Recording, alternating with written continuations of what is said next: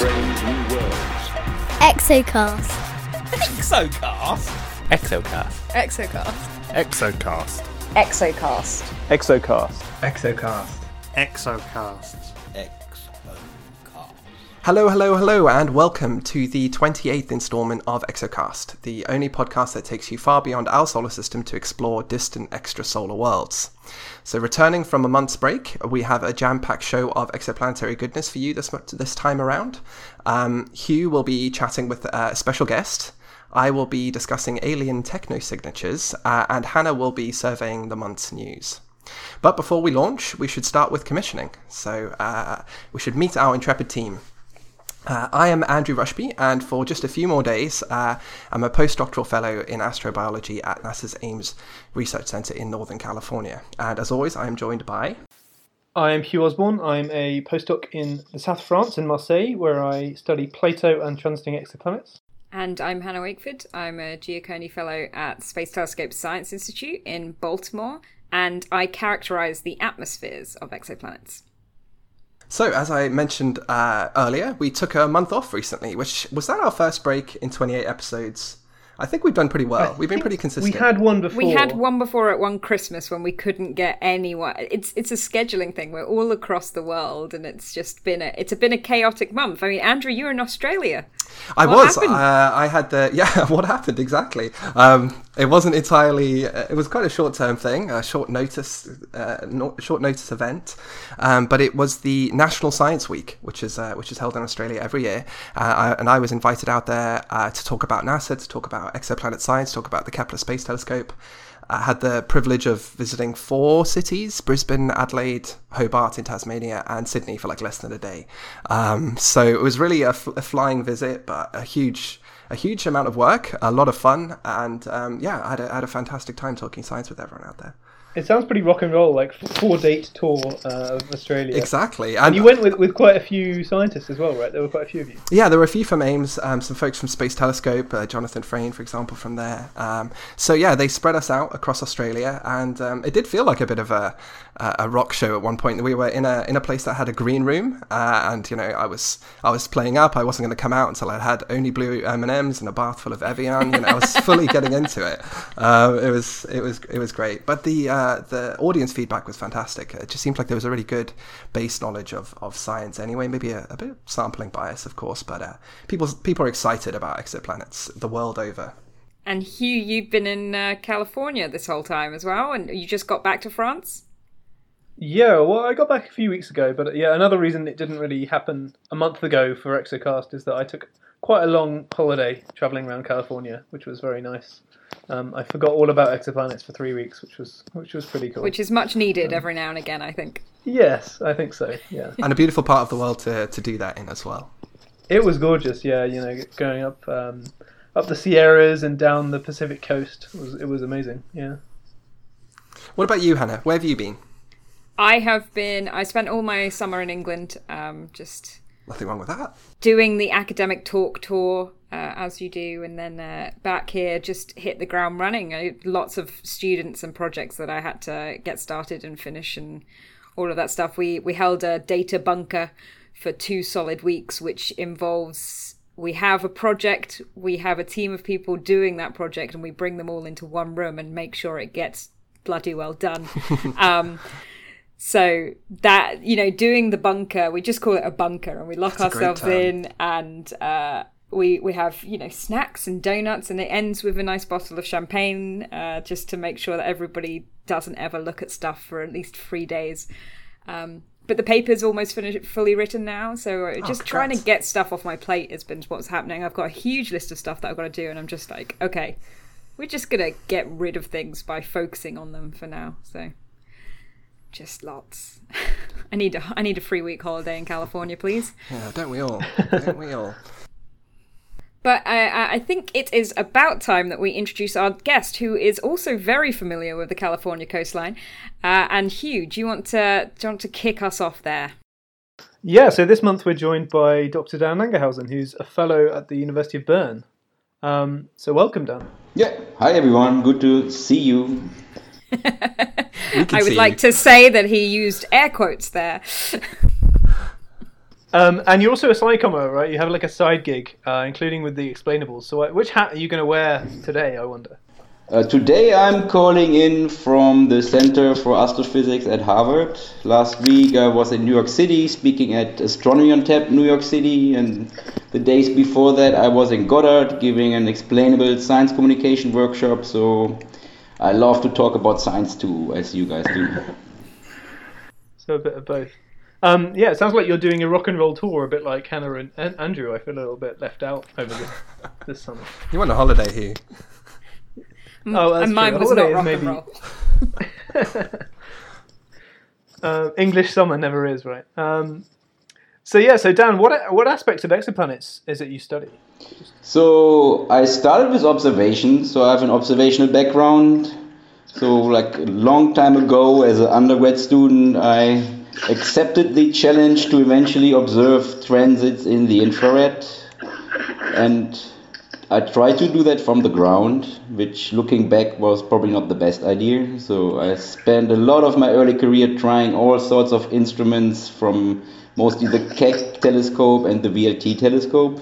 So really every new near infrared teles- or instrument that was commissioned, I tried to get my hands on and try this out. But um, eventually I surrendered and uh, realized that stuff does not really work from the ground because if you want to see all the elements or all the molecules that we have in our own atmosphere and exoplanet's atmosphere, you probably want to get above that atmosphere. And that's how I got into the probably the topic we want to talk about most today, SOFIA, the flying telescope. Or did I spoil it already? Yeah, well, I mean, I was gonna, I was gonna say that most people, when you when you when you kind of think about how we observe exoplanets, you think either we we take a telescope on the ground or we take a telescope that's in space, and most people don't really consider that there's kind of a third option, which, as you said, is is is something like SOFIA. So, do you want to tell us what is what is SOFIA exactly? Yeah, so like, like the title of my, my uh, science slams or my astronomy on tap is always astronomers need to get high when they look for alien worlds. So that's basically the bottom line of it. So the higher we get, the easier it is to observe our exoplanets. And um, usually we go to space, right? Everyone or most of your listeners probably know about the Kepler telescope or the great work that Hannah, for example, does with the Hubble Space Telescope. So usually you go to space just because a lot of the uh, radiation gets actually absorbed high up in the atmosphere.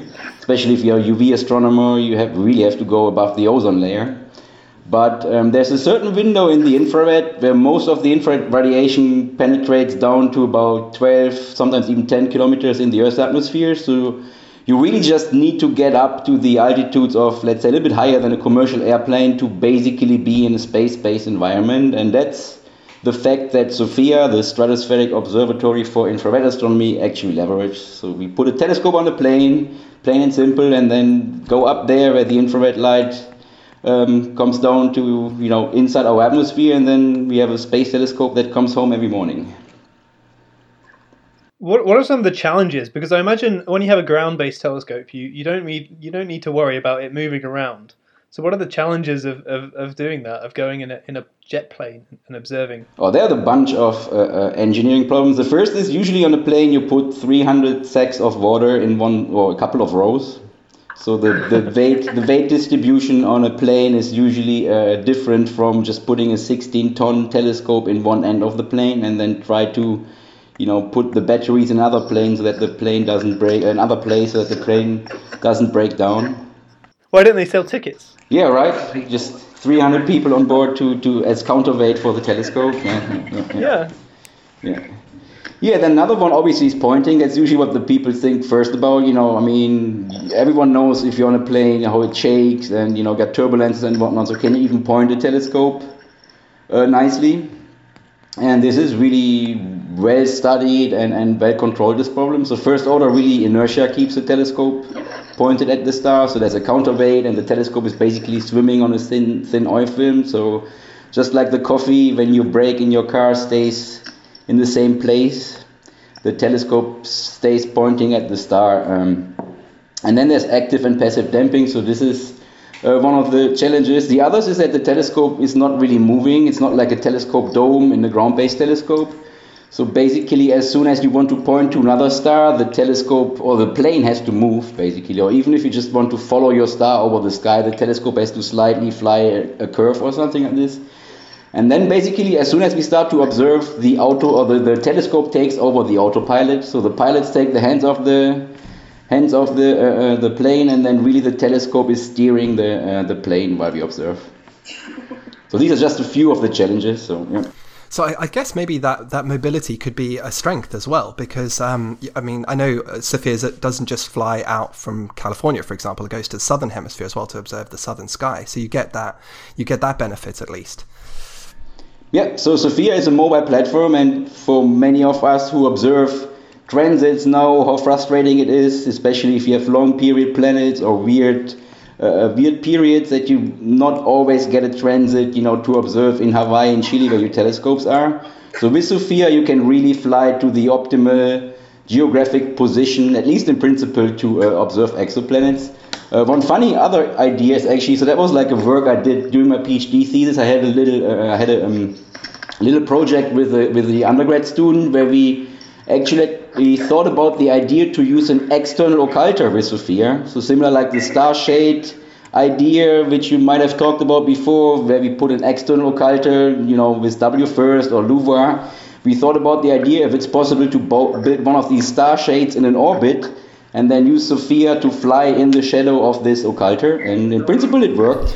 In practice, it's, so it's really just an engineering problem. But uh, so that's, that's another application in exoplanets of SOFIA's, at least the theoretical application of SOFIA for uh, SOFIA's mobility. So, how uh, long can you keep a target in view of the the plane? What's the maximum time you can point at one particular thing in the sky? So that's actually one of uh, one of the in practice one of the big problems for SOFIA. So in my PhD thesis, I calculated one of the longest flights we could do to observe HD 80606 like this long period, I think six or eight hour transit long, um, you know, highly eccentric Jupiter planet. And for that one, I calculated a flight path we would have flown from Bangor, Maine to Marrakesh, Morocco, and would have had would have had 10 hours on target.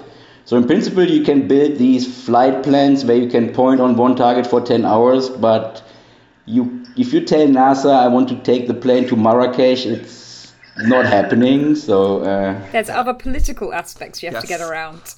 Less of an engineering problem. That's a people problem. No engineering problem there. So in practice, SOFIA starts and lands most of the time from Palmdale. And since the telescope is only pointing in one direction, you usually, and you can fly, you know, let's say 10, 12 hours, um, can stay up for 10 to 12 hours. The maximum time a, on a normal flight to point at one target is 5 to 6 hours maximum, and that's already hard to schedule. There are a few um, exemptions that were made. For example, there were really cool observations of uh, Pluto occultation. So when Pluto occulted a background star, you can really get a nice, uh, uh, a nice measurement of Pluto's atmosphere.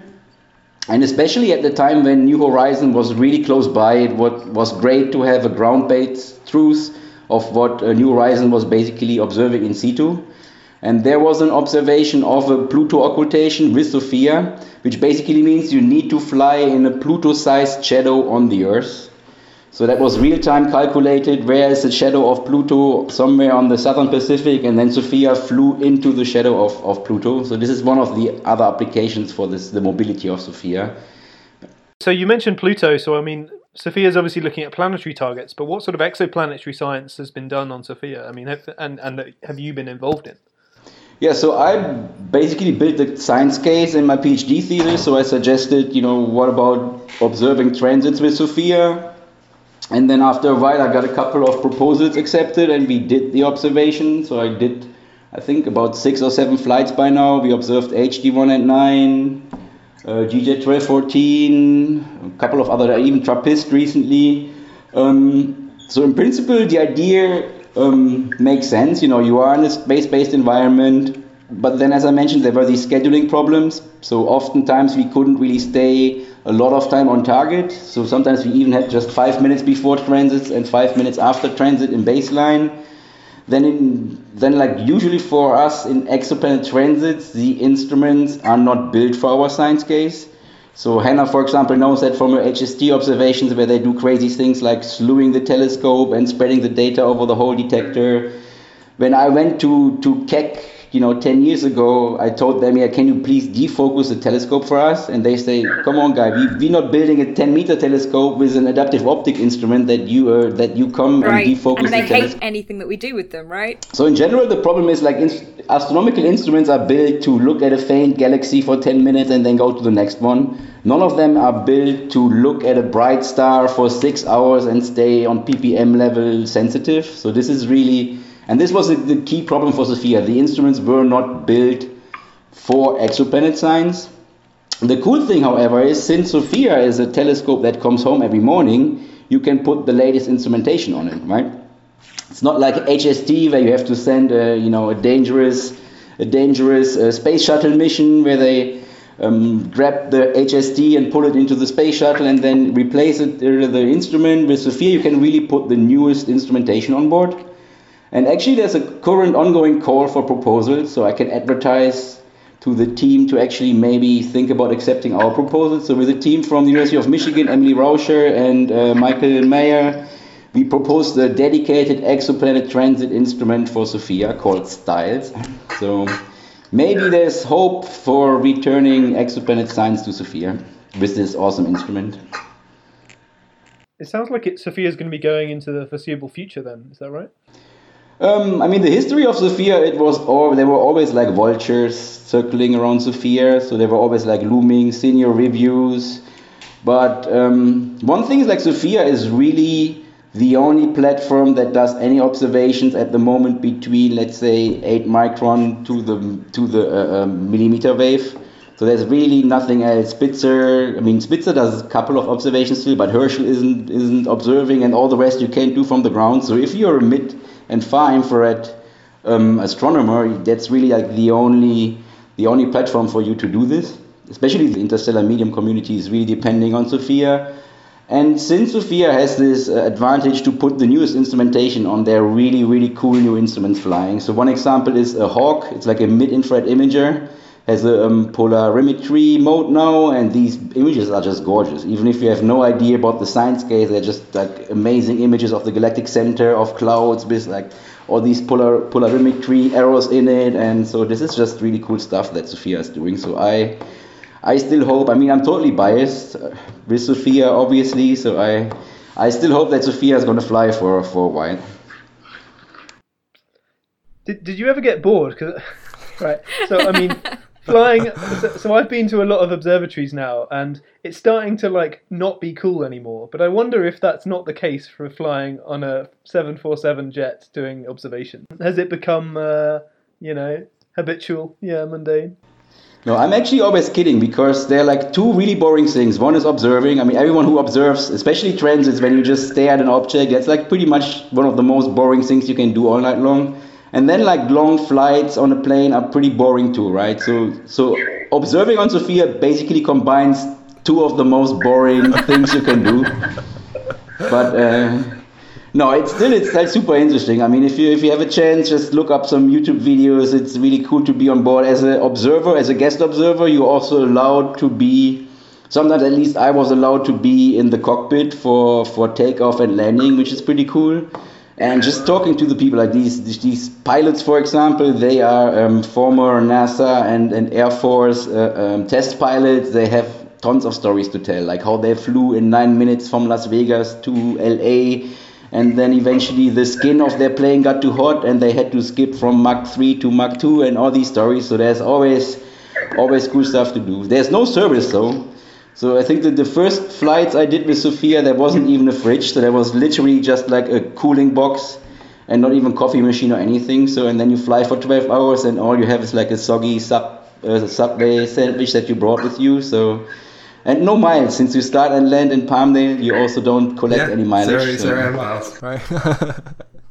Uh, if they if they've got three hundred kilograms of water and they can't bring a coffee machine to uh, astronomers, that's there's something wrong in this, in management there. Yeah, I mean the thing is, it has to be FAA certified. So that coffee machine, Right. you know, costs not just thirty bucks, but three thousand because it has to be uh, FAA certified. So So you also have another proposal, right? To to kind of continue in a similar vein, in that it's not space based and it's not ground based. So do you want to talk about your balloon idea? I mean, it's not just my idea. Actually, I'm just uh, uh, cannibalizing other people's idea who abandoned it. Uh, but um, so the idea is so as, as I mentioned, you know, if we go for the especially for infrared, so certain wavelengths, let's say between two and five micron or two and eight micron.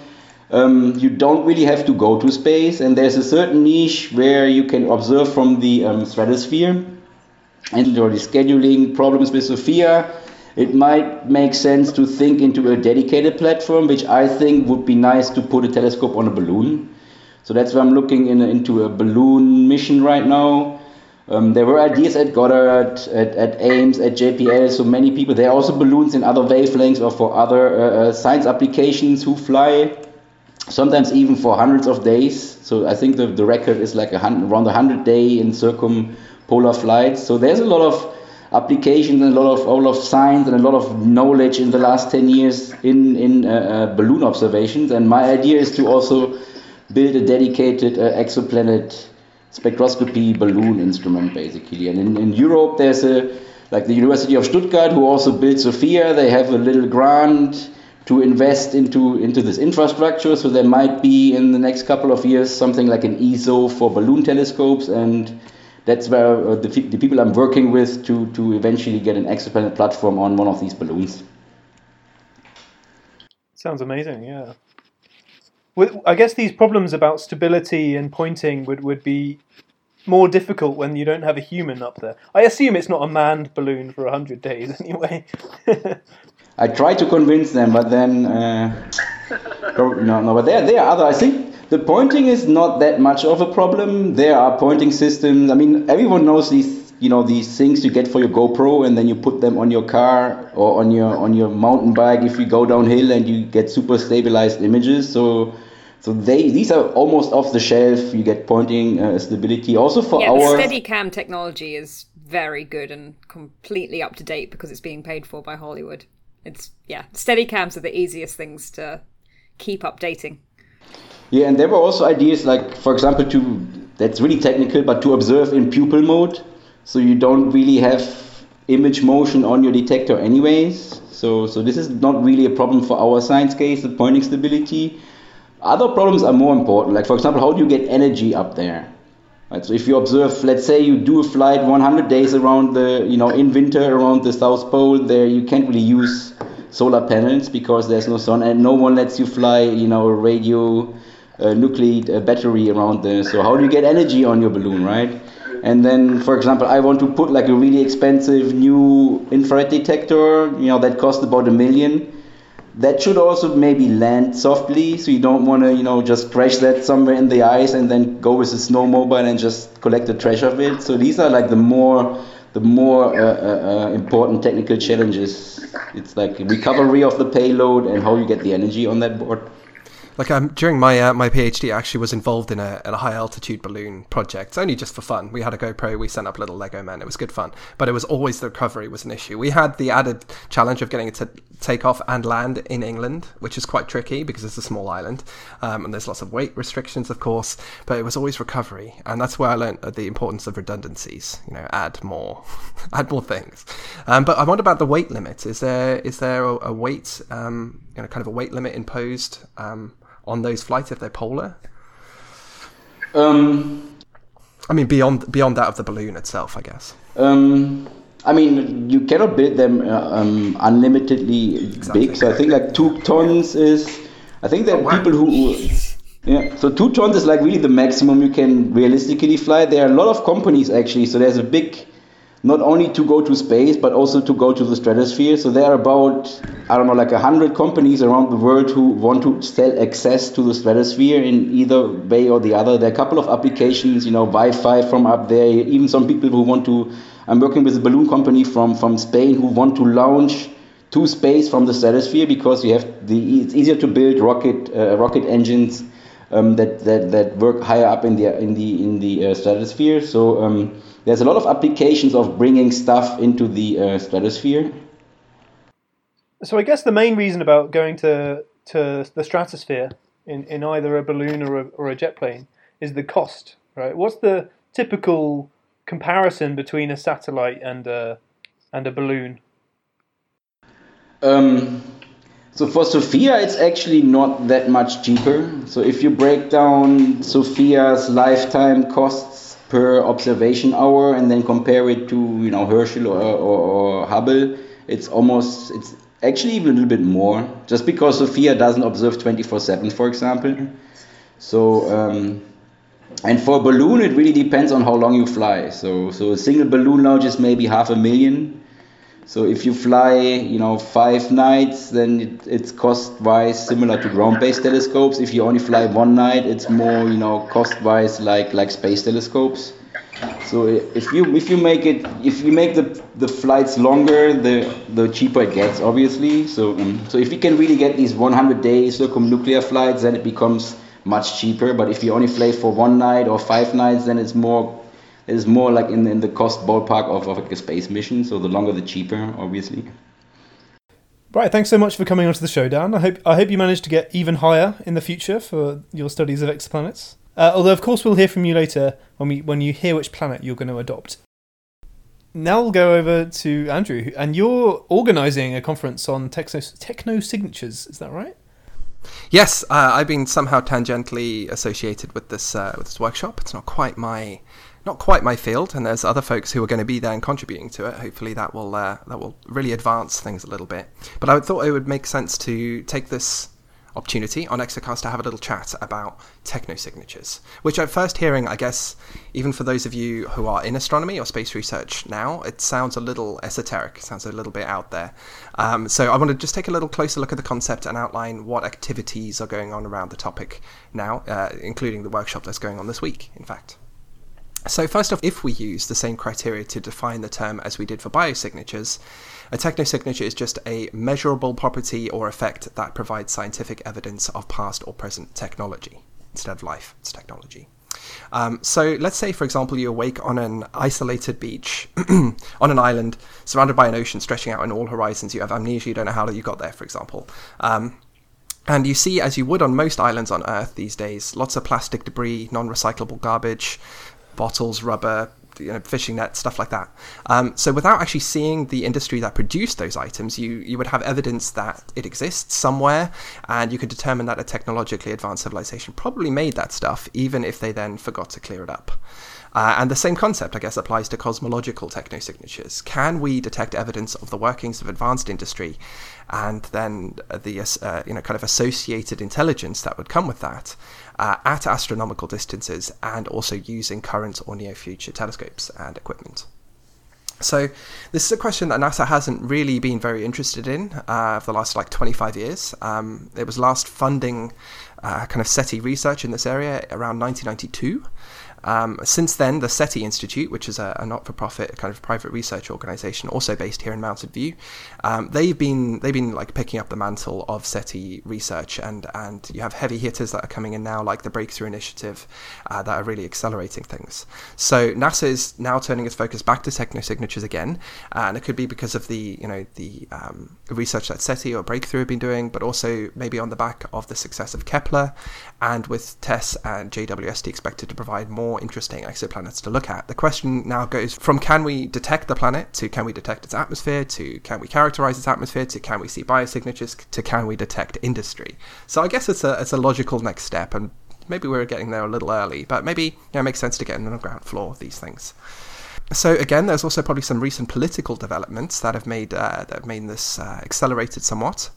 So earlier this year, Lamar Smith, a Republican congressman from Texas and also the head of the House Science Committee, proposed a bill that would uh, allocate $10 million uh, a year for technosignature research in both the 2018 and 2019 fiscal years, which is a lot of money. Um, now, this is a kind of proposed line item uh, for the upcoming budget, so it's still subject to wrangling and politicking and other appropriations, probably.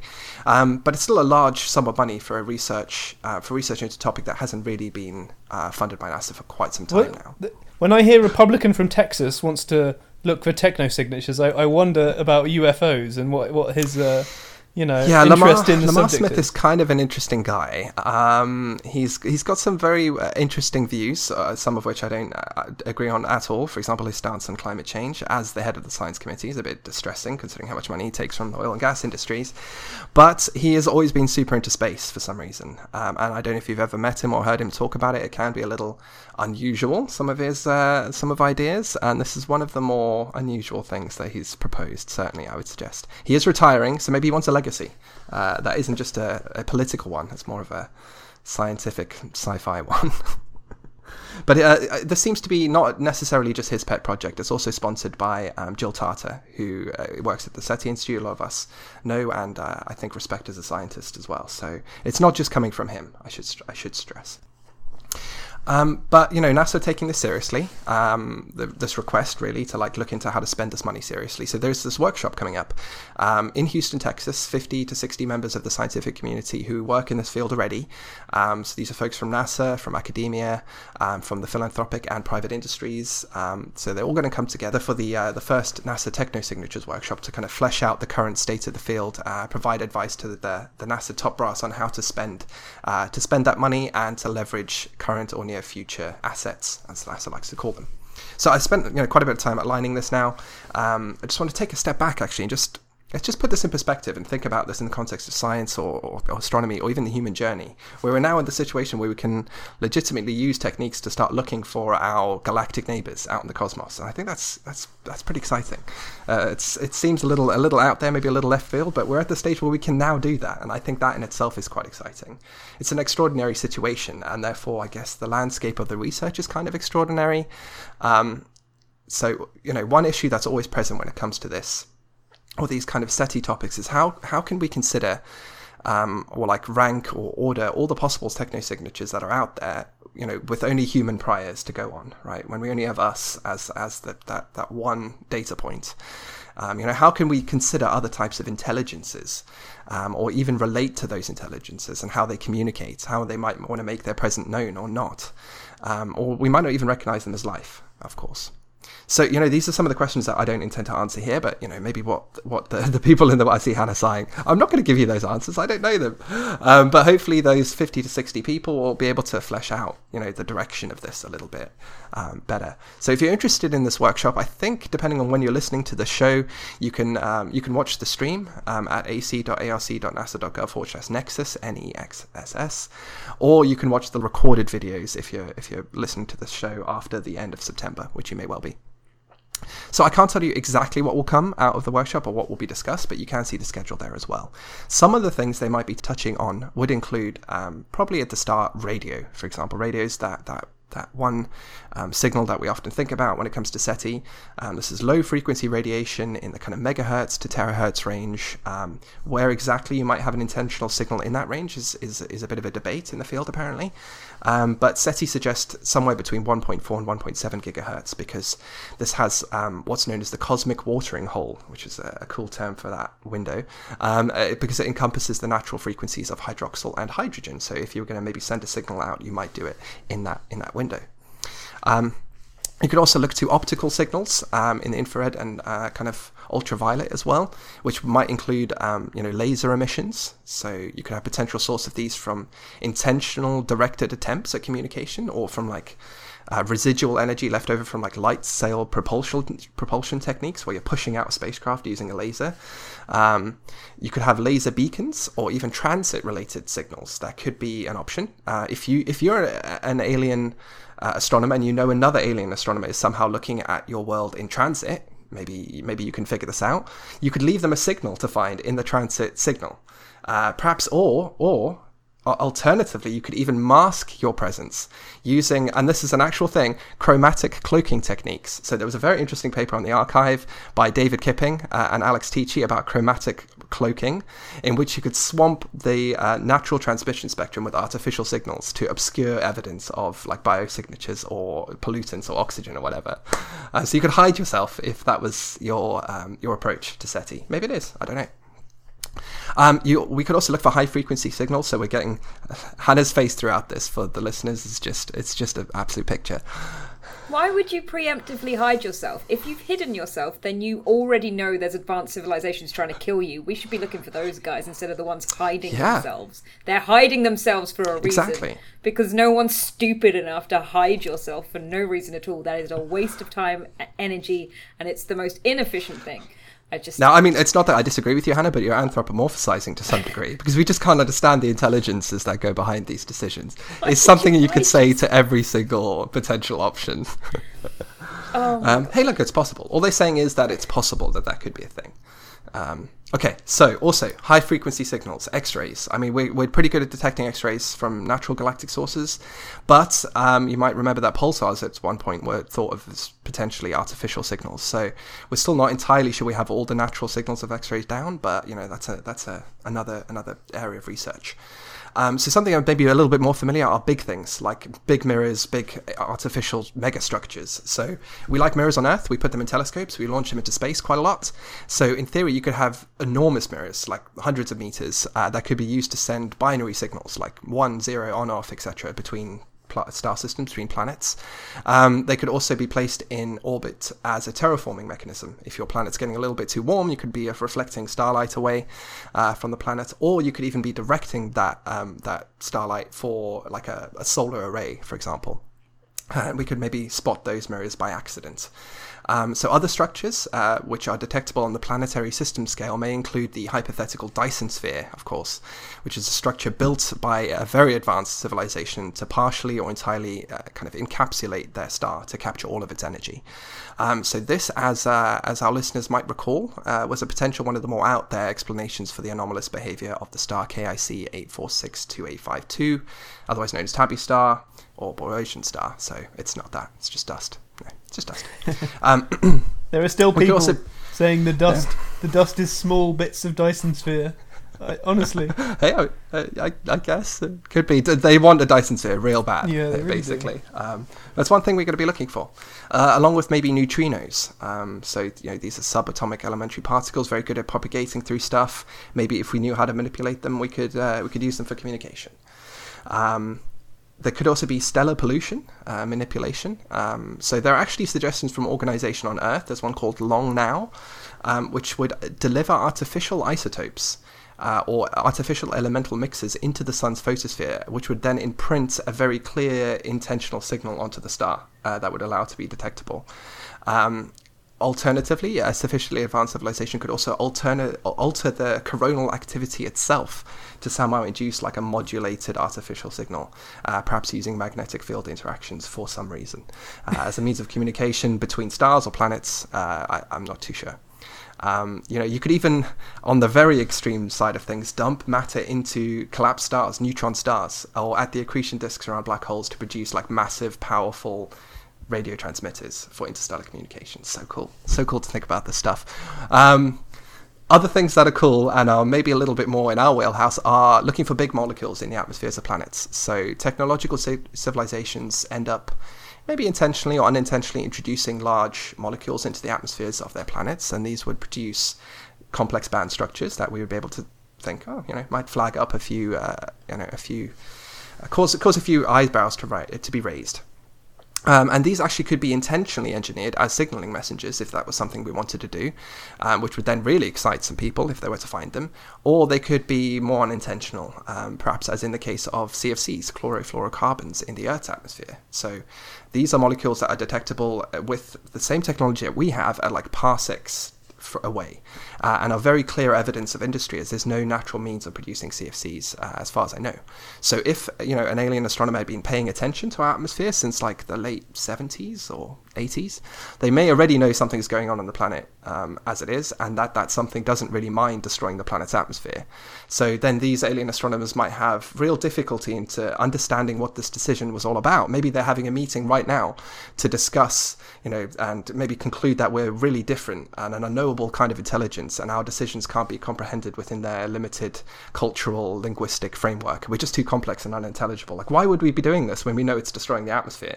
Well, uh, the answer is that we actually just aren't that intelligent and didn't realize it was going to do it, um, which is something maybe they didn't consider. Who knows?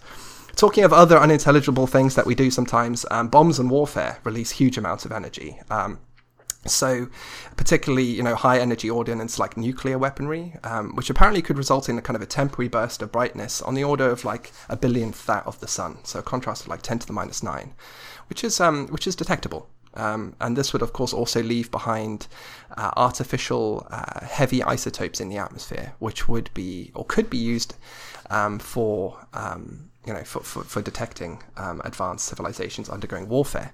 Um, we could also put these nuclear weapons, if we so wanted to, uh, out into the planetary system and use them intentionally for interstellar signaling, um, you know, if we were to detonate them in sequence or, or something along those lines.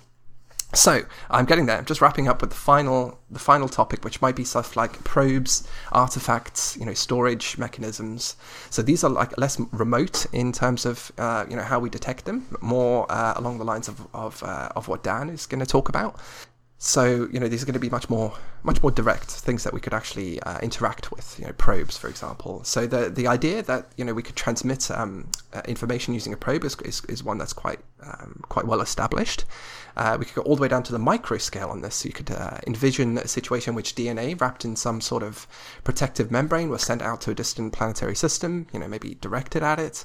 That uh, perhaps billions of years later we could then seed it with life, or you know, or for example.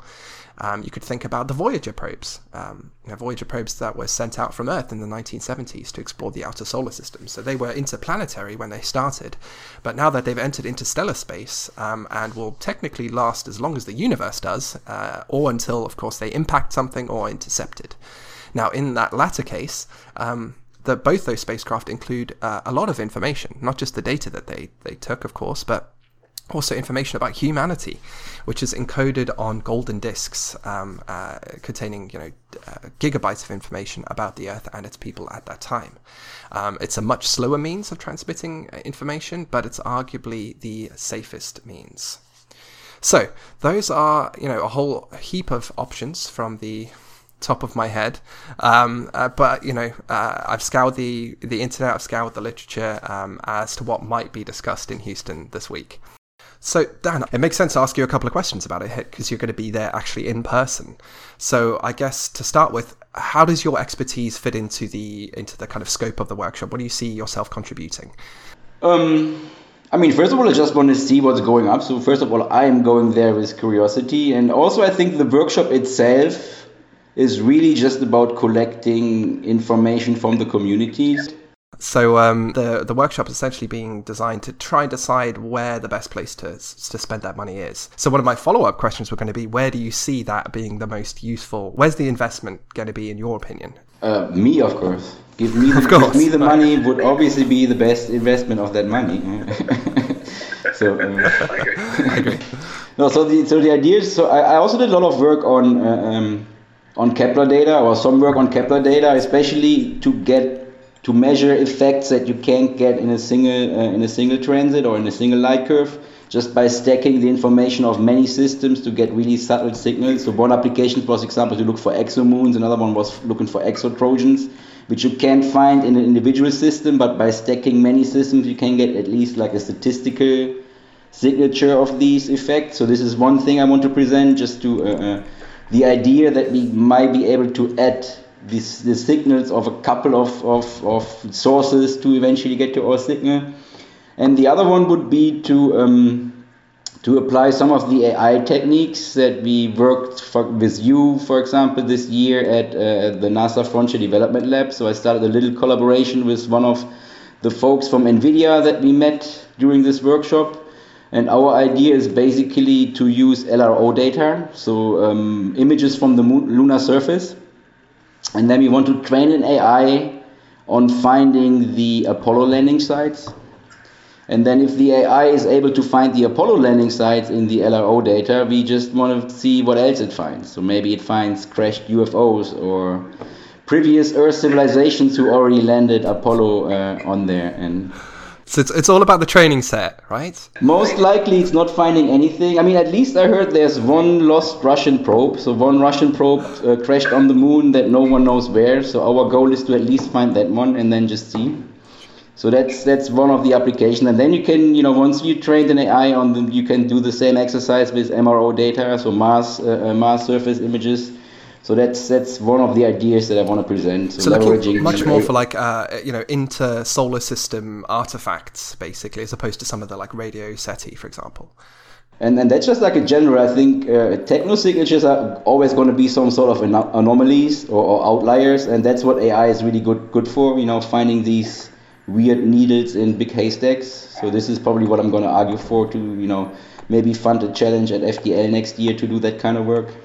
Great, that sounds fascinating. Um, and I think depending on when this episode goes out, you can either watch the live stream of this, or there'll be some recorded recorded videos from that live stream. I can imagine. So if you're interested in this, listening along, um, then check out those videos, no doubt. So it's been a little break since our last Exocast, so I guess a lot of news, a lot of planets have built up in the interim, and Hannah is here to tell us all about them.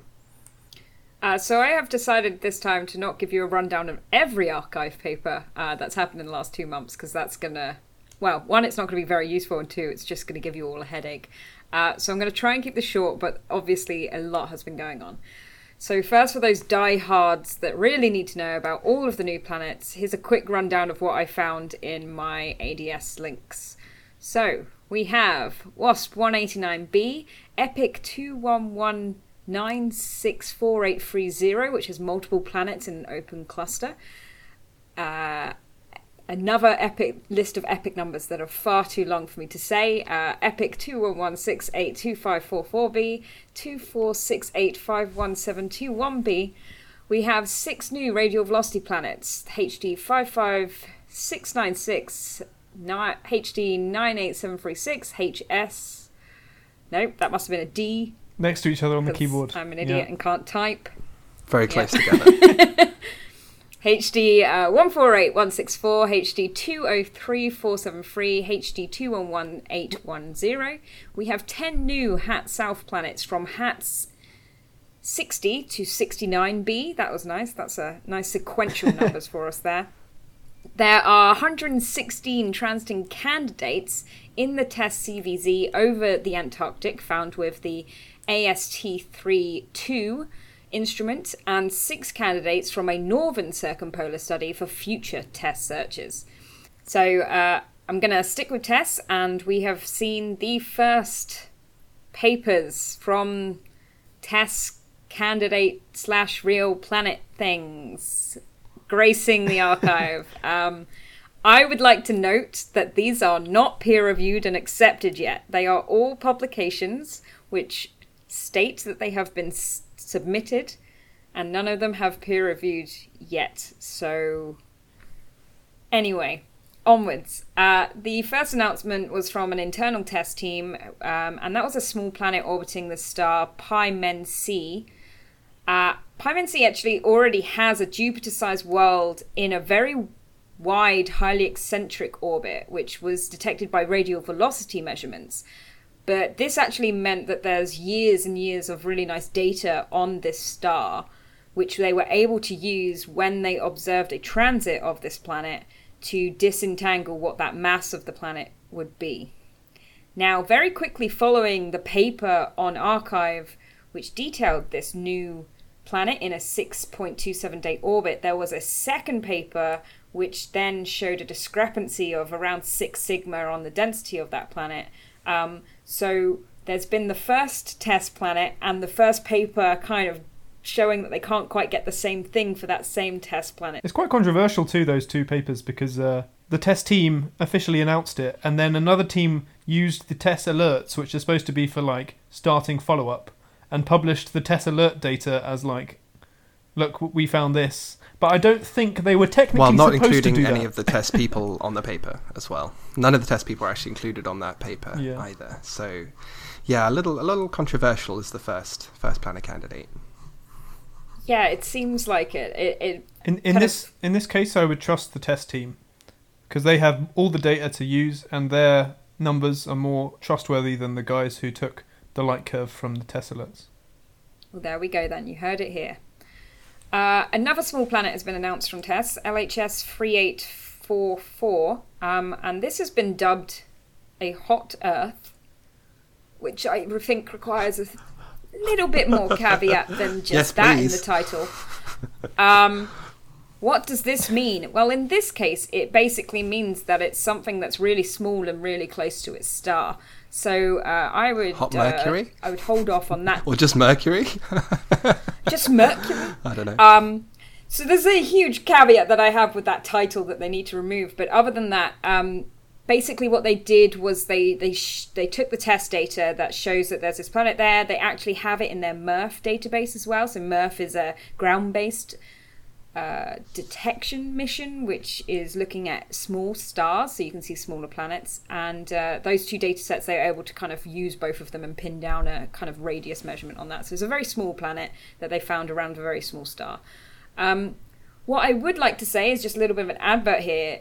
This is all down to how you analyze the data and what the data holds and, and all of that. So, if you are interested in the tools that are used or will be used for TESS, we are actually having a TESS data workshop here at Space Telescope next February, which is focused just on how you analyze the data. And this is for things like uh, this is for transits, this is for flares, this is for circumbinary planets, this is for disks, this is for anything that you can find in TESS's field of view. Uh, and we're welcoming everybody from the community who does data analysis or creates public tools to come along and discuss how you would analyze such a wide subset of data. So you can find out uh, more about that at testdataworkshop.stsci.edu. Um, so that's next February before dealing with all the science, we want to deal with what this data means. So that will be really interesting to bring the community ge- together. But let's move on to some papers and some big reports. Um, there's been a couple of really interesting papers, and I think we talked about some of them last time. So I'm just going to remind people again that you know we're always doing these characterization studies. There's papers continuously, both about how we characterize planets and what that actually means and how the star imprints on that. And there's been lots of papers on how the star is impacting what we're measuring. And there was a really, really nice one that I liked by Cauley et al. And they looked at high resolution spectral lines as indicators for activity of the star itself and what that would mean for the measurements we make of the planet. And one of the really nice things that I want to point out from that study is that they find that the helium 1 line, which is that uh, 10805 angstrom line that was used to detect helium in the atmosphere of the uh, Neptune sized world WASP 107b by Jessica Spake and her team earlier this year, that line is not affected by stellar activity as strongly as a lot of other lines. So it should be made, and this is their conclusion, it should be made a top priority for probing the extended atmosphere of exoplanets. So that was a really nice study that details it beautifully with lots of not just scientific graphs, but also illustrative diagrams which help understand how activity affects different types of stars and the distribution of those active regions and the effect it will have on a transit. So I thought that that was a conclusion that I should highlight here on Exocast. Now, on to some of just the more big, broad news rather than delving through planets. And one of them that we haven't covered is that Kepler's back, baby. Can't kill it. Can't kill it. Can't kill it. it has resurrected itself again. I mean, I don't know how many times this is. And it has started K2 Campaign 19 science operations. Now, after our last episode of Exocast in July, it, it wasn't actually clear whether it would even have enough fuel to reorient itself and do a data downlink of the Campaign 18 data.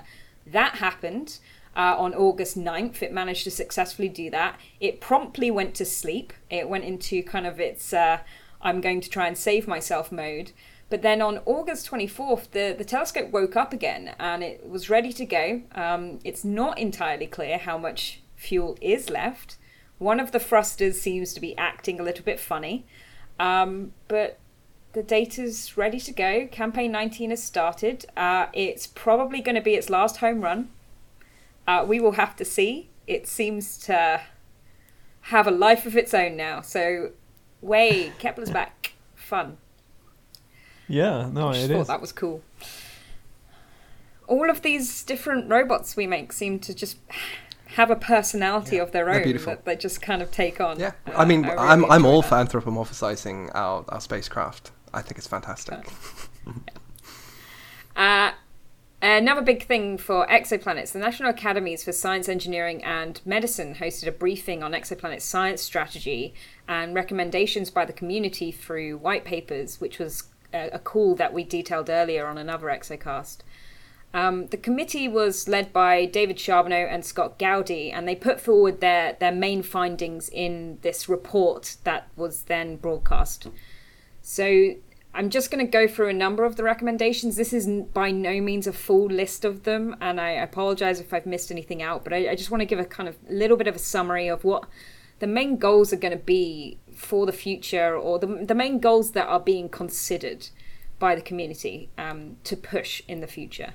So they recommended a number of missions and technologies, uh, including the continued development of large ground-based telescopes, namely the the ones obviously run by in part America, the the TMT, and which is in the north, and then the GMT in the south. They also pushed for the launch of WFIRST, which we've talked about a lot here on Exocast, um, especially with spectroscopic instruments on it for coronagraphy on board, which allows the testing of how we will do advanced coronagraphy in the future for directly imaging planets. And this is this is kind of coming in the wake of those cuts that we've talked about, um, budget cuts. So it will be interesting to see how WFIRST pans out. They have also uh, backed the need for a very large space based direct imaging mission. Now, that's why they push the WFIRST initiative, is because you need the testing of the instrument and everything so that a large mission in the future, which is de- dedicated in some part to direct imaging, can be put forward. Um, and in the review, they cover uh, things towards HABEX, LUVOIR, and o- OST, but they really focused on HABEX and LUVOIR a lot more. And I'm not sure why that might have been, but they also didn't mention Lynx at all, which is not a direct imaging mission. Now, in terms of more immediate projects, um, the team pushed for a, community legacy as part of the early James Webb operations, which would serve as essentially an open archive or to the whole exoplanet community. And this would be to observe, you know, some target list across all instruments that would immediately be open to absolutely everybody and anybody to analyze. Now, what to what extent that is and to what targets and, and all of that, it's not clear. They didn't really mention a huge amount more towards that, but just I think the drive for something as open as humanly possible to the whole community. Uh, another thing that they've pushed and, and we've talked about a lot here is the radial velocity follow up of small planets. Now, technology has been getting so much better on radial velocity but we need to keep pushing that. We're still not at the point where we can do rapid follow up of very small planets uh, to get those masses that we, we very vitally need to understand any more about these planets. So, radial velocity is something that really needs to be pushed on, on all fronts. And I know that the European Space Agency and the European funding boards are also trying to push for these kinds of things. So, that's good to see that hopefully we will have better mass measurements of these small planets in the future. And uh, finally, they they push for a big kind of overarching goal uh, or board or something. They're not allowed to push for funding necessarily, but something which encompasses all of the disciplines associated with exoplanet science, which includes heliophysics, Earth studies, biology, geology, astronomy, planetary science, and, and all of those come together to do exoplanets. And we we explain that on Exocast every, all the time. It's just so much shit you can include that we need something that allows us to do that basically. We need to be allowed to cross those lines and talk about different things and bring other people in with the ability to say listen i've got enough funding for your time for this amount of your time so that we can discuss this and we can use your expertise. So that's something that i think is is really useful. Now they they break all of this down into near middle and future term timelines and, and goals essentially. But I, I think one thing that needs to be made abundantly clear is that if something is in the middle or future timelines, it doesn't necessarily means you wait around for something to happen. They require us starting them now so that they can be completed in those middle and future timelines. So it's really kind of a ramping up, and we need to be pushing all of these goals so that some of those more difficult ones have the time to be completed. So that breakdown of the timeline, if you see any of those, it doesn't mean, oh, we'll do that in the future. It means we need to start doing that now so that it actually makes sense in the future. And then finally, one of the, the most important things I think they covered in the report is the applicability of all of these studies and all of these timelines uh, in a statement on diversity and inclusion, calling the community to be more vigilant in cases of misconduct and open to all members equally. And I think that's really important. And I, I like the fact that they included that in their statement and made sure that that was one of the major points that they put forward. So I, I think that's that's really important. And that actually leads on to my final news, which uh, is slightly off topic, but I wanted to put it in here. Uh, and that is that Professor Dame Jocelyn Bell Burnell was awarded a $3 million breakthrough prize in fundamental physics for her discovery and work in pulsars. Now, she has already been considered a legend in all of the communities for her leadership and work across the, the science that she's done with pulsars, but also in terms of the work that she does uh, in science communication and talking with schools and everything. But she, she's further solidified that by donating the entire prize to the Institute of Physics. And that money has to go towards PhD studentships for underrepresented groups and give equal opportunities to a wider range of candidates in physics. So there will be a PhD studentship every single year. I think they're gonna they're planning on doing a number of them, which is for uh, inclusion and underrepresented groups uh, across the UK using the Institute of Physics from that prize money. So I think that's really important. Also to note that the first exoplanets discovered were around pulsars. Exactly. And if we hadn't had her discovering pulsars and her pivotal work in that, first exoplanets wouldn't have been discovered. Very true. Yeah, she's, uh, as you said, an absolute legend in the field, only solidifying her legendary status through that fantastic donation. Should really just serve to make the community more representative of the wider community that it serves, Right. which it should be.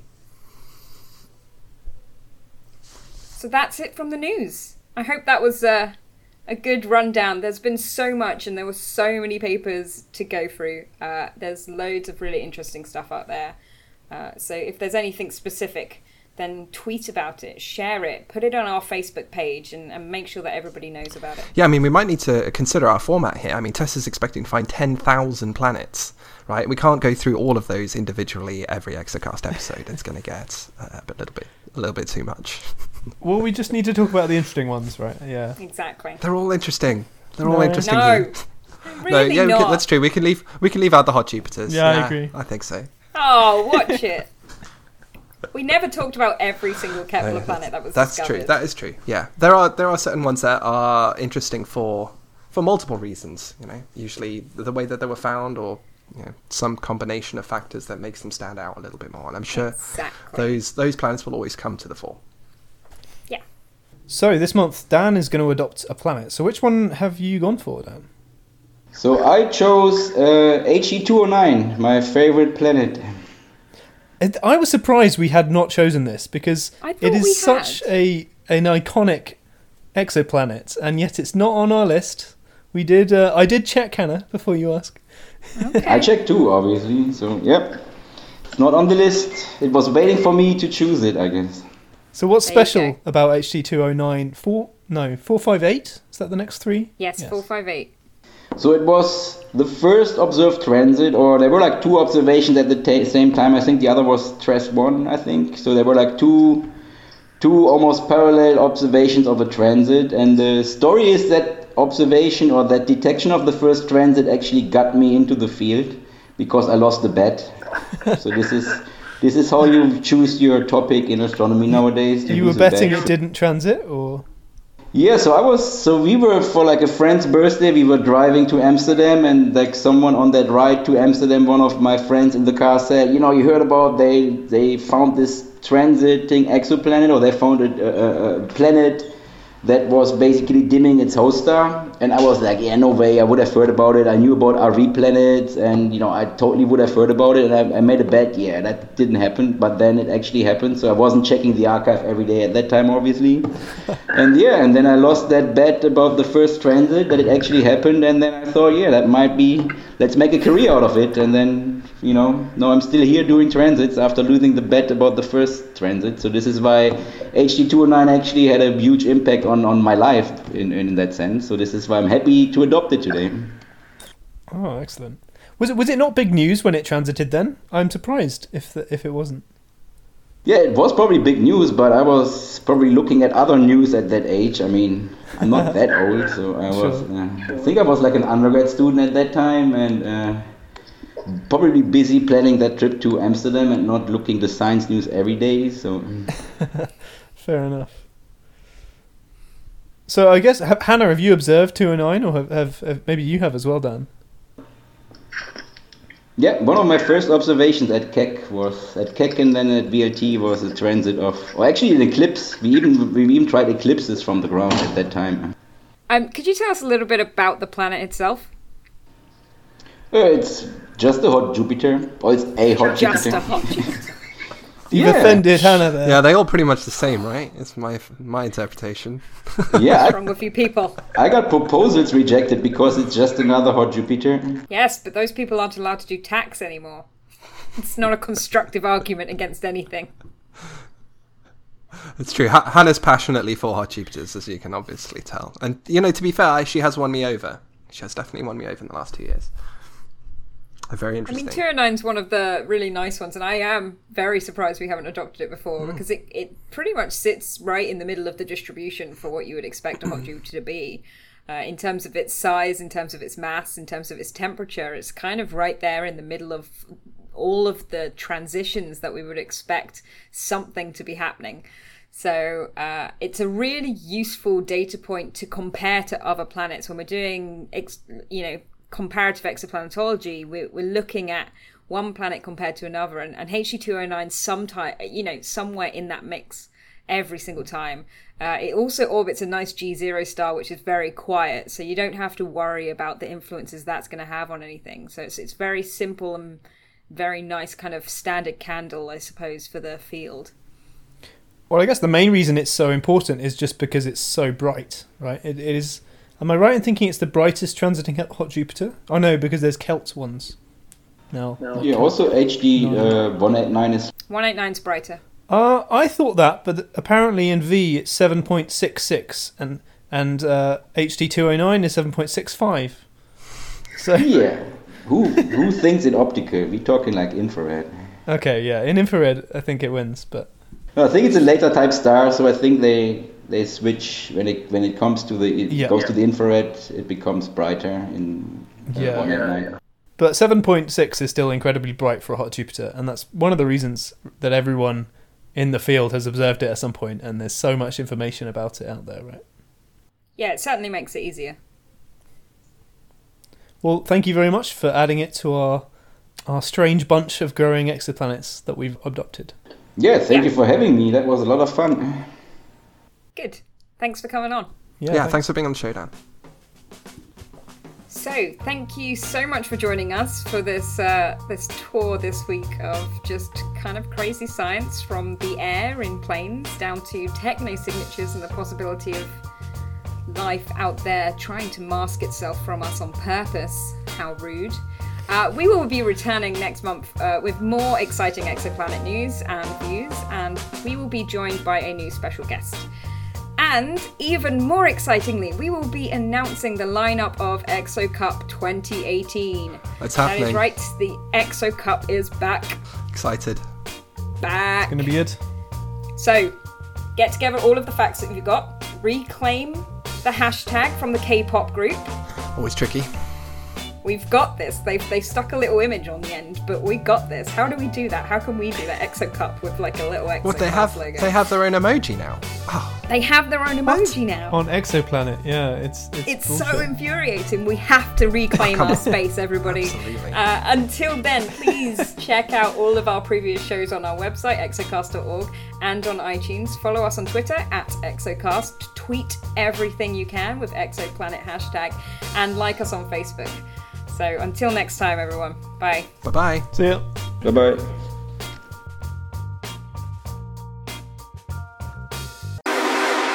Exocast.